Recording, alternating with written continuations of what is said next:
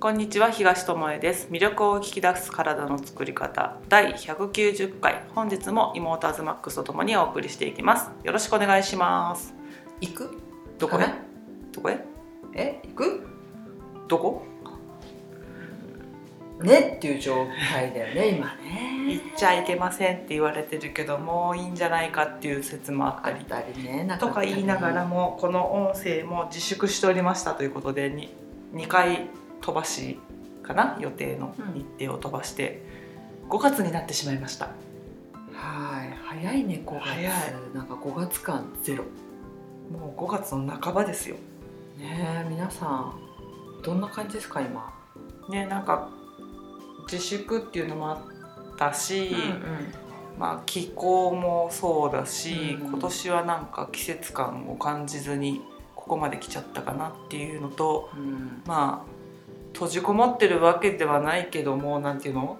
閉じ込められてるわけではないけども、うんうんうんなんとなく外に今までのように気楽にふらーって行けたりしないからね。行く時もねマスクしたりとかね帰ってきたら消毒したりとか、うん。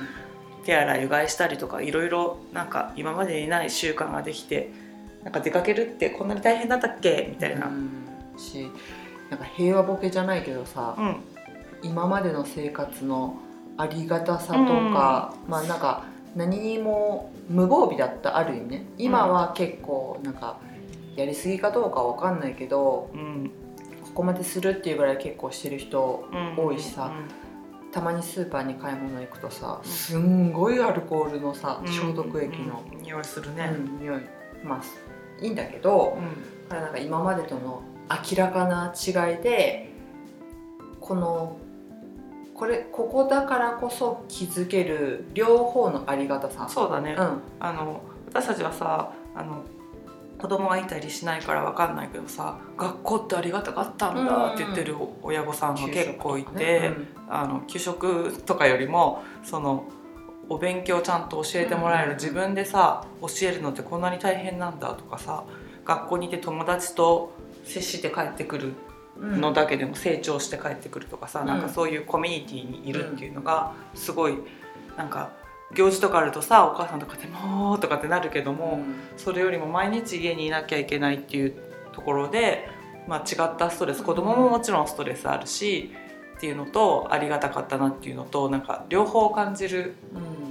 し逆に言えばあの仕事ばっかりだったお父さんたちが子供と接する時間が増えてよかったっていう人もいるんだよね、うん。一緒に何かして遊ぶとか勉強教えるもそうだけども、今までできなかったコミュニケーションが取れるっていう意味であのよかったなっていう家と崩壊していってる家もあったりね、うんなんかそれぞれのなんか今までの見え方と違う見え方をしているかなっていうので、まあ、いい機会といえばいい機会だなっていうので、あの自分をね知るのにもちょうどいいこんな面があったのかとかさ、なんか嫌な面とか見たりとかさこうこのことが起きたことで。あるね、それね。もうそれ自分に対してもだし人に対してもだしいろんなことが見えて、うん。社会に対して、ね、そうそうそうそうそう。とか一個の出来事に対していろんな意見があるんだなってことが知れたり今までだったら、まあ、これにはこの答えが当然でしょうっていうようなことの方が多かったと思うのね。みんなが賛成するようなことが、まあ正義だったり常識だったりしてきたけど今ってもうそれでは測れないところに来ているなっていうのでそれぞれがそれぞれの考えがあっていいしあの自分で考えて選んでいくっていうのがベストな時代になっていくのかなっていうのを、まあ、感じながらも窮屈だなっていうので、ちょっとストレスを感じてみたりはしてるよね。うん。体に変化が起きたりね。うん。私たちだったらね。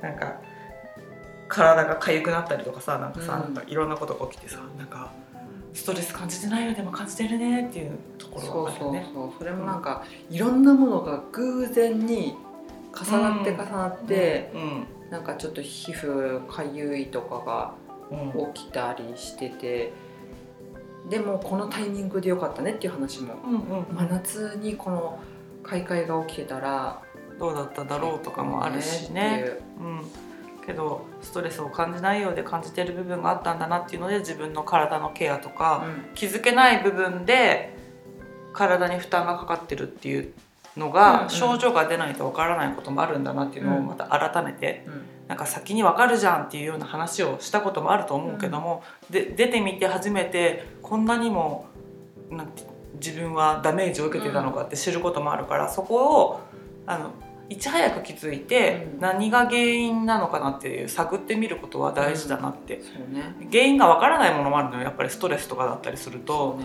食べ物とかだったらまだわかるじゃん。あれ食べたからお腹壊れたとかさ、これ食べたからアレルギーが出たとかだったらわかるけど、あの精神的なものだともう何と何が重なってこうなったかすらわからないっていうので、測れないしね、うん、だからまあゆっくりする時間を持つしかなかったりとか、違った生活習慣にしてみて、うん何か一個変えてみて改善するかとかね、うん。そういうことを見てあげるとかお風呂にゆっくり使ってみるとかなんか、うん。いろんなことをやりつつこれが今のところいけてるかなっていうのを採用して自分の体が試行錯誤だよね、あの楽になっていく方を選んでいくっていうのをまたやってみて体との対話って大事だなって感じてみたりね。うん。思った以上に人はストレスをに弱いんだなって感じてみたりね。うん。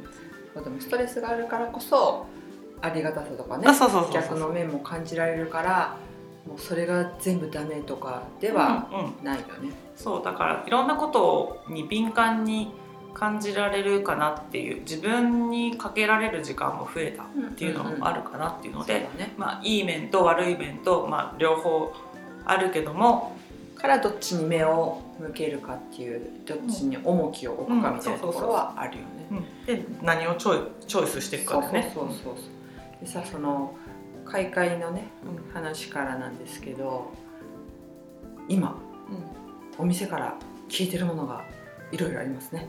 いろいろありますね。ねえ。まあ有名なので言えばさトイレットペーパーとかは消えたけどさあれはデマで消えたじゃん。うん。でも今は本当に必要だからっていうのでうん。なくなってたのと生産とうん。ね需要と供給需要と供給か。うんのバランスが崩れちゃってるものとか、まあ輸入ができない止まってるっていうものとかいろいろあるんだけど私たちの身近なもので言うとあのお菓子とか作る時のね材料がねないみたいなね。スーパーで買うことはほぼないんだけども、大概ね業務用のやつを買ったりとかうん。ネットで買ったりとか、ちゃんとなんかお菓子屋問屋さんみたいなとこ行って買ったりしてたから、スーパーで見ることはなかったんだけどもないらしいよっていう話を聞いて、うん嘘でしょみたいな感じでうん。スーパー行ったら、都会だけじゃないんだよね。見事に田舎の岐阜県でも欠品中欠品中ってどこのスーパー行ってもなくなってるものがあって、まあ小麦粉が消えてるっていう噂は風の便りで聞いてたのね、うん。使わないからいいやみたいな感じでいたけどあのスパゲッティが在庫が少ないとかね、うんそういうのは聞いててあやっぱみんな小麦製品好きなんだなとかあとインスタントが前年比の250%ぐらい売れてるとか、うんそういう話も聞いたり、まあ、そこはねなくなることはなく供給されてるけどでも小麦粉、うんそしてお菓子の材料であるあのベーキングパウダーとかね、うんあとパンを作る人も増えたっていうのでイーストね。ドライイーストとかもなくなってるっていうので、うんうん本当に見事にないね。ないね。うん、行ったところ全部なかったね。うんそんなたくさんもちろん行ってないんだけど。ホットケーキミックスすらなないよっていうので、うんなくってで最近で言えばあのアズマックスが米粉をうん。あのネットでいつも買ってくれるんだけど米粉までが消えつつありますね。手を出すうん。人たちが増えてきて小麦粉の代わりになるっていうので買う人が増えてきたのまあこの米粉については後で注意点があるからうんお話ししようと思うんだけど、まずその小麦粉とかパンケーキミックスとか、うんうん。あとたこ焼きミックスとかお好み焼きミックスとかあるけど、そういう粉物をあの手に入りにくいからって言って大量買いしないでくださいねっていう話ね、うん。前もね一回したんだよね。ね。だけどタイムリーだしもう一回、うんね、前の音声探してくださいっていうのも大変だから、またしようかなっていうので何でしたっけ？パンケーキシンドロームもしくはパンケーキ症候群だっけ、うん症候群、うん、でなんかあの一瞬聞いたらさパンケーキむっちゃ好きな人だ。そうそうそう。前もそうそう。依存症みたいな。なんかね流行ったじゃん。パンケーキ食べたいじゃない。だかほんとさ食べたくってたまらない止まらない人。パンケーキ依存症なのかなって思った。た。最初に聞いた時もそう思ったし、あの最近またニュースに上がっててあああったなと思いながらもんどんなんだったっけ？って思い出して読んでみたら、あーあーあーっていうのでそあのパンケーキが食べたくて仕方ないっていう病気ではないんだよね。ね。はい。ではなくてアレルギーの一種、うんでパンケーキミックスとかにうん、うん、特に起きやすいこと。が原因で、まあ、彼体にアレルギーが起こるってやつなんだけど、まあ、その保管状態が悪いと起きうんるうん。ものだよね、で何が発生するんだっけね？ダニーちゃん。ダニ。ダニーでございます。あの粉物穀物を主食とするようなねダニちゃんとかがね発生するんだけど小麦粉単体の状態よりもあの脱脂粉乳とか砂糖とか、調理されてるっていうか、なんかねミックス。うん、入っちゃってるうん。もの。うまみ調味料とかねたこ焼きミックスとかだったらうまみ調味料とかが入っちゃってるものは特に発生しやすいってことであのまだ未開封だったらまだいいのかなと思うけど袋に穴開けて入ってくるものもあるしで0.5ミリくらいしかそう。で開封しちゃったものであるとまあ保存状況がねうちゃんと封されてないことの方が多いじゃん。ゴムしてあってもさ未開封のものですら入ってくる可能性があるんだから。袋のうん。入り口にちょっとついてたりとかね。うん。ってことでそのダニ？うん。パンケーキの粉にアレルギーを起こすんじゃなくてそのダニが出す糞とかだよね。うん。によってに人がアレルギーを起こすってことで、うん。まあ痒くなったりするっていう、ひどいとねなくなっちゃう、そうそうそうそうそう。だっけアナキラキシーになって アナフィラキシー、アナキラキシーになって今なんか入れ替わっとったの。だねそう。なってあの死んでしまうこともあるっていうのであの買いすぎないように特にこれから気候がね危険なんだよね。ジメジメして暑くなっていくってことで今日も30度近く、ここはね、うん、岐阜県でもありましたがあの温度が高い。そして、まあ、常温保存しちゃう人が多いっていうのもあるしでも冷蔵庫に入れたからって言っていいわけでもないらしいんだよね。うん。そうなんだよねしけっちゃったり。直射日光が当たらなくって乾燥してる場所を選んだ方が。で冷蔵庫に入れるとあの外に出してた時との温度差であの結露が生じたりとかあと冷蔵庫内の匂いが粉についたりっていうことで、メーカー側は冷蔵庫で保存することはそんなにおすすめしてないんだけど、ダニっていう点から冷蔵庫に入れた方がいいよっていう人もいるっていうことで、冷蔵庫で保存する場合もあるかと思いますが冷蔵庫に入れたからといって発生しないわけではないから、あのどちらにしても買いすぎない。うんなんかね備蓄はしたくなる必し要だとはね手に入らないってなると見つけたら、ね、1袋2袋って。なんか多めに買いたくなるのもわかるけど多分今ね手に入らない状況だから、まあお一人様一つとかなってるかもしれないし、ってことでまあ買いだめする人も少ないかなとは思うけどあのもう一度思い出してもらいたいなってことであのパンケーキシンドローム。そパンケーキ症候群ってものがあってそれはダニの糞とかううん。に死骸とかによって起きるアレルギーですよってことですね。あとあの冷蔵庫ね今話したけど、逆にじゃあ熱くこう熱するから大丈夫じゃんみたいな。あ火通すから、うん、焼くから。加熱調理するじゃん、じゃあそれなら大丈夫じゃないって言うけどそれでもあの実は防げない、うんうん。アレルギー症状の発生を防げないので、まあ、加熱しても死骸とか糞に対するアレルギー反応は変わらないっていうことも、分かっているうんので、ちょっと覚えておいてもらえたらいいかな、本当は今言ったような小麦が入っているものはなるべく食べては欲しくないんですが私たちのお伝えしている内容からするとね、うん。でも今ねもうしょうがないじゃんっていううん時なので使うこともあるかと思うのでそういった場合は今言ったようなことに注意していただきたいなっていうのとこれね粉だけじゃないんだってね。そダニが好むものがあってうでんぷんとかまあタンパク質とかのうんうまみ成分、うんうん。あとねカビ。うんうん。とかも好きうん。なんだって、うんだからまあほぼほぼいろんなうん何があったっけ？食品に危険危険っていうかあるんだけど、う味噌うん。とか鰹節とかチーズとか、まあチョコレートも、チョコレート。うんうん。要注意だから、人間が美味しいと思うものはダニちゃんたちも美味しいのだからでんぷみん質って言ったからその粉のでんぷん質とやっぱりそのうまみ成分に似たものってことだよね。味噌とかうん。だしとかそういうあかつおだしとか。そう。だからパンケーキ症候群とか言われてるけど、うんうん。まあほぼほぼの粉類だったりうんうん。乾物とかもそうなるんだね。だから全ての食品って言ったらあれだけどだからあの備蓄したいって思うこともあるだろうけどもあの選びましょうってことだね、うん。どういったものを備蓄しておくかってところを。どこにっていうのと、あとあれだよね乾燥剤とかさ、うん。まあ、入れたりして、うんうん。まあ、湿気と酸素をうん。なるべくうんうん。入れないように可能な限りねしていくっていうことも、まあ、できることではあるかなと密は。閉容器に移すとかね、うんあとそ前もねうん、これパンケーキ症候群の時言ったけど、プロテインね。うんうんうん。あプロテインのパウダーね、うん。あれも同じことだよねっていう話したね。結構取ってる人多いかそうなと思うね今自宅でトレーニングとかして、うん。外にも食べに行けないしっていうことでプロテインを活用する方もおると思いますので、うん。そういう方もあの、ね、名前にな名前でさパンケーキだけでしょって思っちゃいがちだけど、思っまあ、同じことだよってことで覚えておいてもらえたらいいかなって。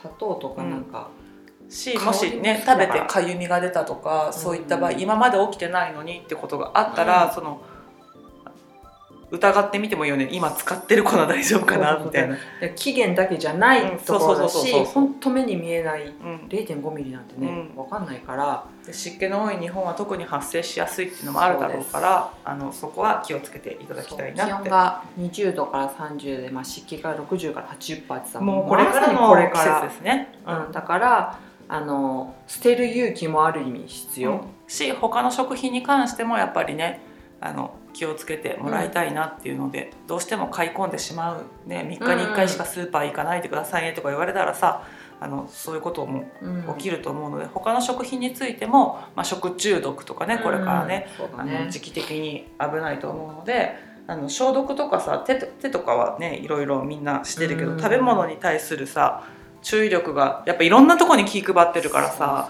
そう。あのねねやってらんないやってなるかもしれないけども自分の身を守るためにあとはストレスが溜まってると免疫が落ちるので今まで反応しなかったものでもうん。反応しちゃう場合がありますので、そうだね。うん。あのそういったところもちゃんと見ていってあげてほしいなって思うのとあの米粉が売れてますよっていう話をしていこうかな。うん。次にね。あの小麦粉の代わりに代用できますよっていうのでネットとかでも今ね米粉が手に入るので米粉がバカ売れしてんだよね。うん。今までそんな切れることなんてその注目の的ではなかった 米子ちゃんが。注目してほしかったけどみんながこぞって買うようなものではなかったから前の方の音声であの自粛するかしないかぐらいのところで私たち買うもん困らないんだよねみたいなさ、うん。自慢げに喋ってたことあったんだけど ついにあ来のてしまいました。皆さんが気づいてしまったっていうのいでやいいことなんだいいことだけどね、うん、で米粉があの小麦粉が入らないなら米粉だっていうので、まあ、今ねお菓子の本とかでも米粉で作るものが紹介されてたりするから余計買ってくれる方が多いんだろうと思うんだけども、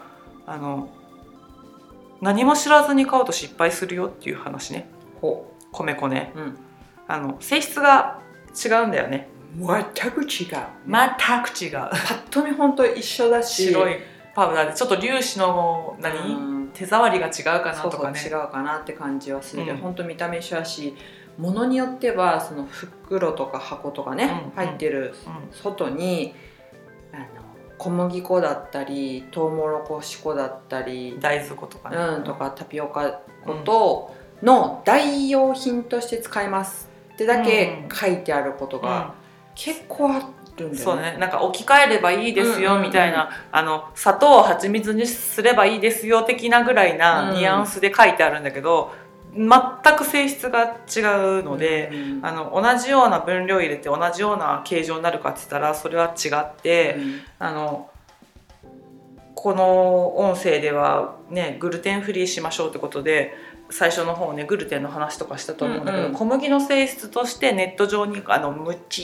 ーって伸びる弾力のある、ね。あのタンパク質っていうものが入ってるんだけどそれがあの人間の腸にあまり良くないよっていうタンパク質であの消化できなかったり腸に隙間を作って穴を開けてしまったりするから、それが原因であのアレルギーとかねあの発生したりしてるんだけどもあの米粉を使ったらそのねグルテンがないからうん。使えますよっていう話は前してるんだけどもそれがないんだよね。そのネット状になるネチョーっていうパンとつかながりがそうさっき言ったンパンケーキのふわっとした感じとかを出す、うんその粘着質のネット状になる性質を米粉は持ってないから、ね、だから麺類とかも一緒よね。そう。だからパンを同じ分量で作ろうと思って入れたらあのブニューンってなんかそう。とりあえずあの成液体形できないみたいそう液体なに近い感じになる。な何これ？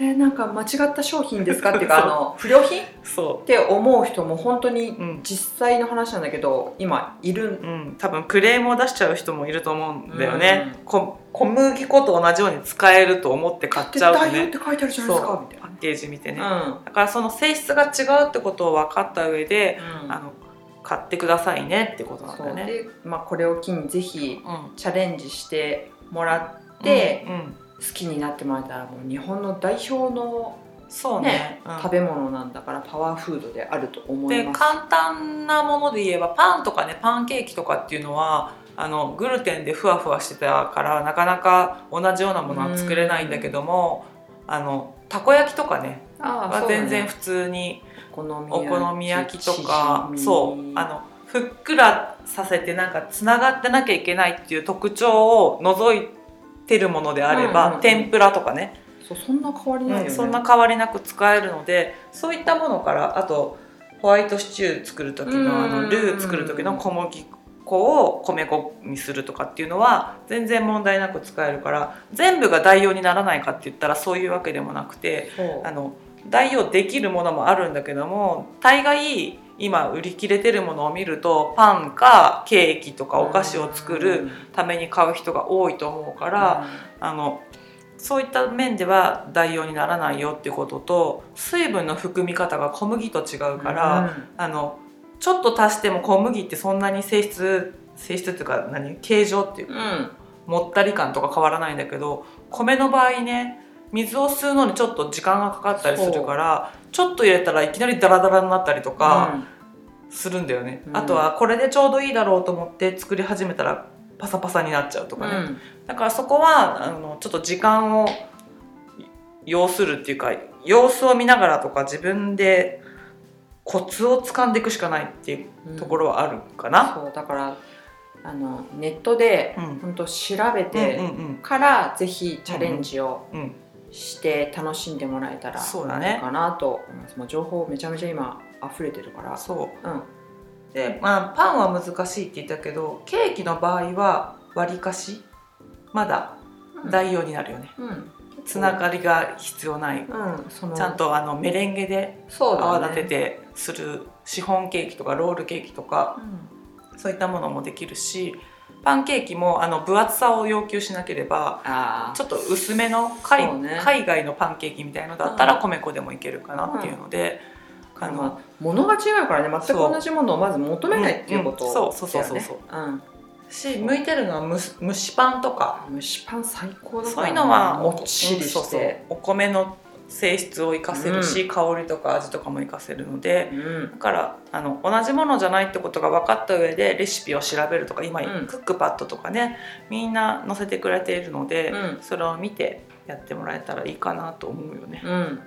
であのそういうレシピの中にグルテンを添加してくださいっていうレシピもあるんだけどもせっかく米粉を使うんだったら米粉の特徴を生かせるとか、ね。米粉だけでいけるようなものに一回チャレンジして食べてもらってお腹の具合とか見てもらえたらうん。いいかなと思ったりはするよね。うん。前もこれ言ったけど米粉で作ったニャンタラとかやつうんも、うんうんうん。結構小麦グルテンだけ追加してある既製品があったり、パン屋さんの話ね過去の音声でしてますけどあね。と粉だけでも、お使えるじゃんこのミックス粉と思ったらそういうものが添加してあったりね。うん。添加物がやたら多くて、うんまあ、うん小麦に近いうん食感にしてあるものとかもあるので、うん。まあね今お姉ちゃんが言ったようにせっかくだったらうん最初もしかしたら失敗しちゃうかもしれないんだけどそ米粉の良さとかね性質を、うんうん特徴をぜひ感じてもらえたらいいかなとう本当思うね。そうですね。うん。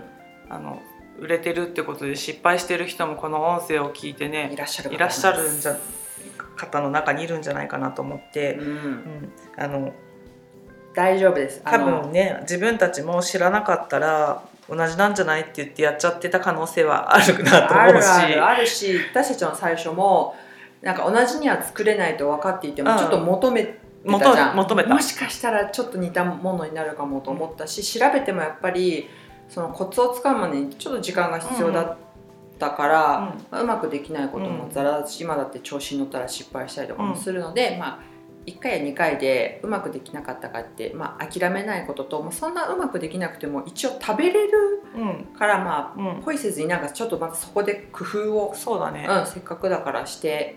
あとはあの過去に作ったアズマックスと作った動画レッスンみたいのも、あのそうなんだよ。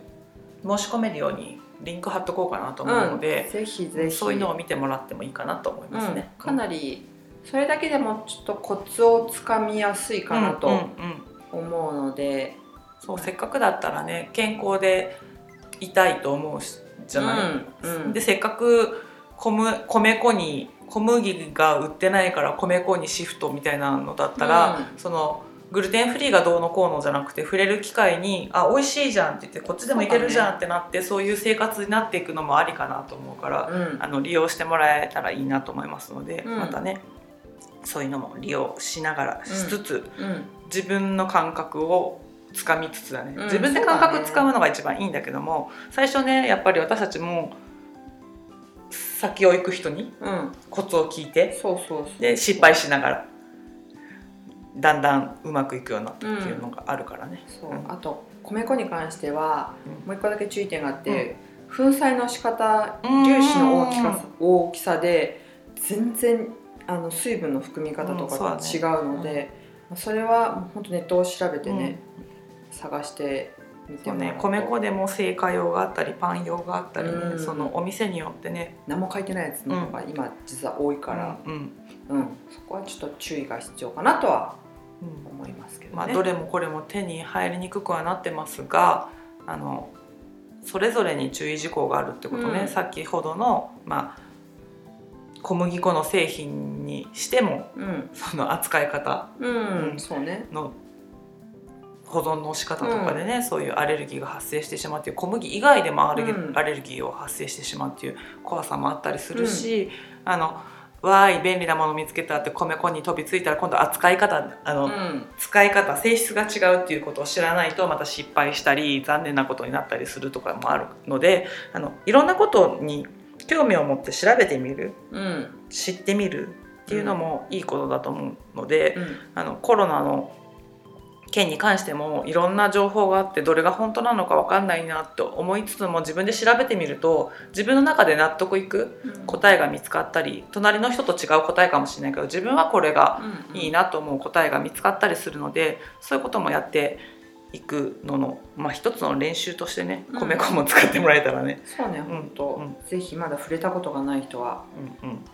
使って作って楽しんでもらえたらいいかなと思いますので、ということでねもうこれからまた暑くなっていきますし、うん。あの状況がどう変わっていくかわからないですけどその中でうん楽しみを見つけつつ、うんうん。うんやっていけたらいいなと思いますのでね、そのような内容もね私たちもお届けできるようにしていきたいなと思うのでまた次回も楽しみに、そうですね。あのお姉ちゃんのメルマガを取ってもらってうん。いろんな情報の一つとして参考にしてもらうといいと思うし、角度が違えばねそう。そういう考え方もあるよねっていう。そう一つの意見意見みたい意見っていうかねなんか一つの考えとして受け取ってもらえたら。鵜呑みにすそう。るんじゃなくっていやいやそうは言っても違う考えもあるんじゃないってまた自分で調べてうんみるっていうのもいいと思うしあの私の YouTube いもじゃじ先生を見てもらって体を動かしてもらうっていうのもありかなと思いますので、私たちをどんどん利用してそうだ。ください。そうですね。なんかいろんなトリガーになればいいなってね、うんうんうん。皆さんが自分で調べて動いてっていうののトリガーになればいいなと思ってるので、うんそういった部分で活用していただけたらはい。大変嬉しいのでね、はい。今後もあのい私たちのだけじゃなくいろんな情報に触れてってもらいたいなと思います。はい。ってことでねパンケーキ症候群うん。シンドロームうん。思い出してもう一回ね。そうそうそう。でまた自分でこれもね調 調べてみてくださいね。はい。はい。とい。うことで食品の扱いにはここれから注意を払っていきましょう。はい。ということで今日はここまでです。ありがとうございました。ありがとうございました